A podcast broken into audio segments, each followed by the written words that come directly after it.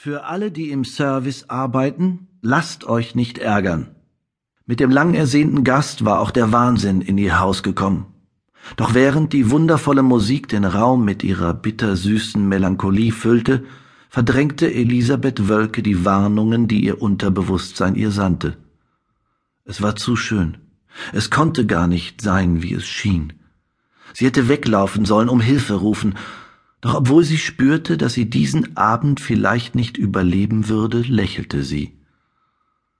Möchtest du Wein? fragte sie ihren Gast, der in eleganter Pose auf dem Sofa saß. Gern, gab er mit demselben Lächeln zur Antwort, mit dem er sie schon auf den ersten Blick in seinen Bann gezogen hatte.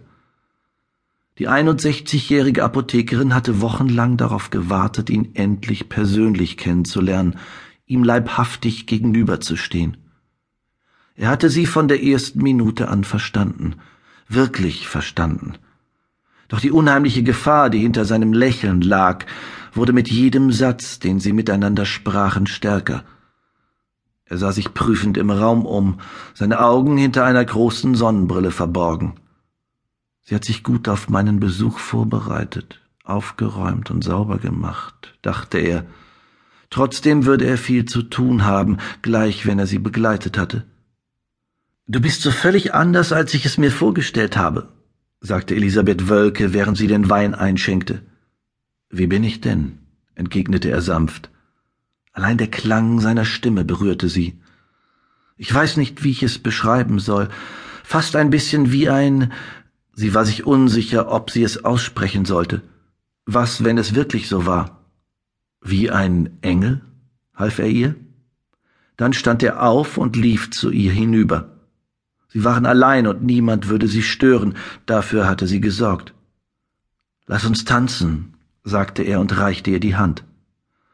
Eingehüllt in Chopins Nocturne wiegten sie sich im Takt der Musik.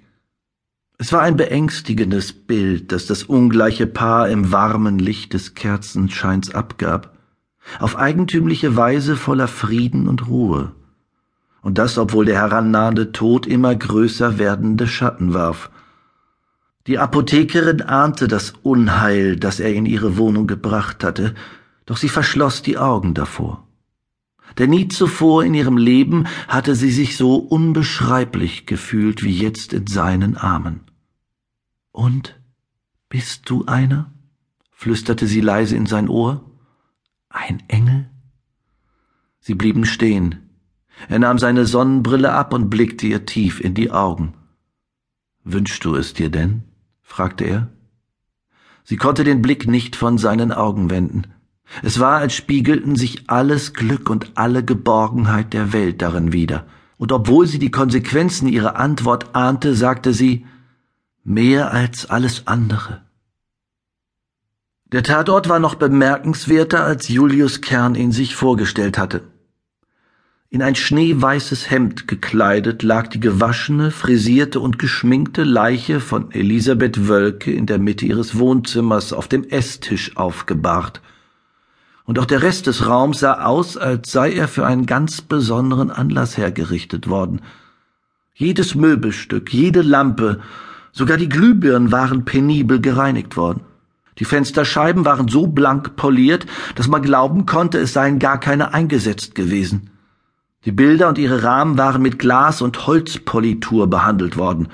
Sogar die Nägel, auf denen sie aufgehängt waren, glänzten. Einfach alles in diesem Raum war mit unglaublicher Akribie geputzt und geordnet worden. Die Fernbedienungen auf dem Couchtisch, die Bücher in den Regalen, die Fotos auf dem Schreibtisch, einfach alles glänzte und verströmte den Duft von Reinigern und Pflegemitteln. Kern war tief beeindruckt. Der Raum strahlte in seiner makellosen Reinheit eine unheimliche Kälte aus, die sich schwer beschreiben ließ. Wie in einem OP, sagte er leise zu sich selbst. Jetzt erst bemerkte Kirin Meissner, dass Kern eingetroffen war. Meissner war der Leiter der Mordkommission, die mit der Aufklärung der Mordserie beschäftigt war, die nun das dritte Opfer innerhalb von kaum acht Monaten gefordert hatte. Knapp eine Stunde zuvor hatte er Kern aus Brandenburg kommen lassen, damit er sich den Tatort ansehen konnte. Julius, danke, dass du so schnell gekommen bist, begrüßte er Kern. Julius Kern arbeitete seit mittlerweile fünf Jahren für das LKA Brandenburg. Seine Karriere hatte er aber in Berlin begonnen. Dort war er schon früh durch seine außergewöhnliche Art des Ermittelns aufgefallen.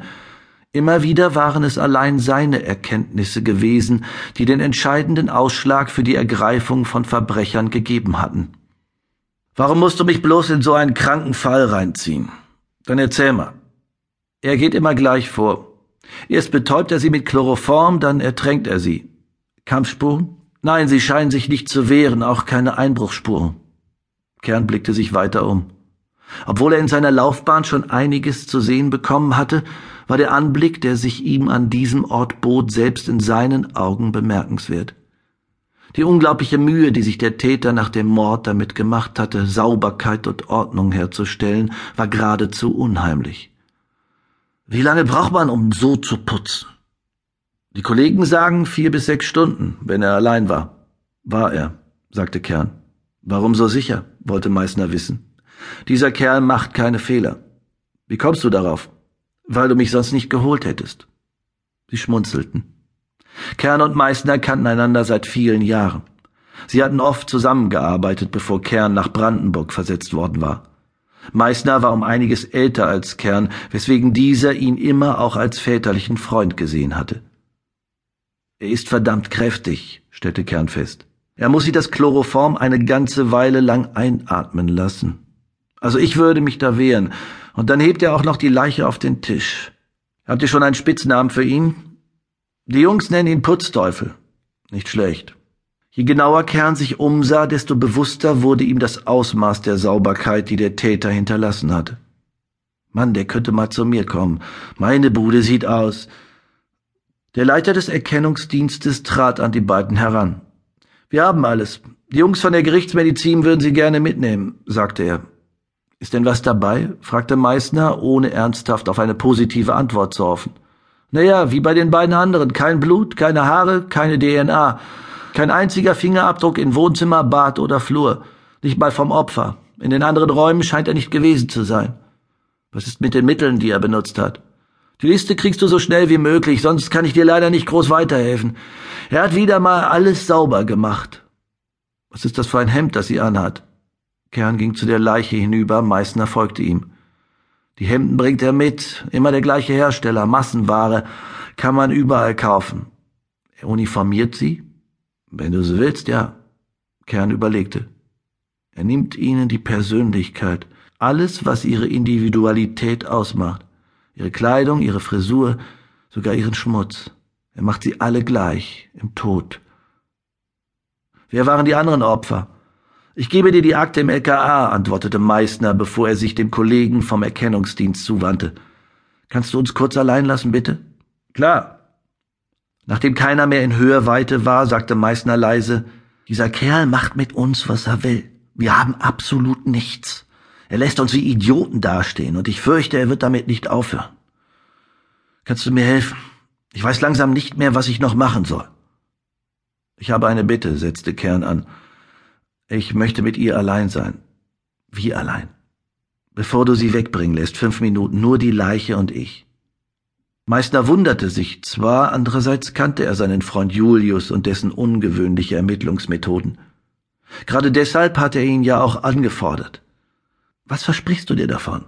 wollte er trotzdem wissen. Er will uns was sagen. Die Sauberkeit und die Ordnung sind eine Nachricht an uns. Wenn ich den Raum so erlebe wie er, dann verstehe ich sie vielleicht. Meißner hatte keine Einwände.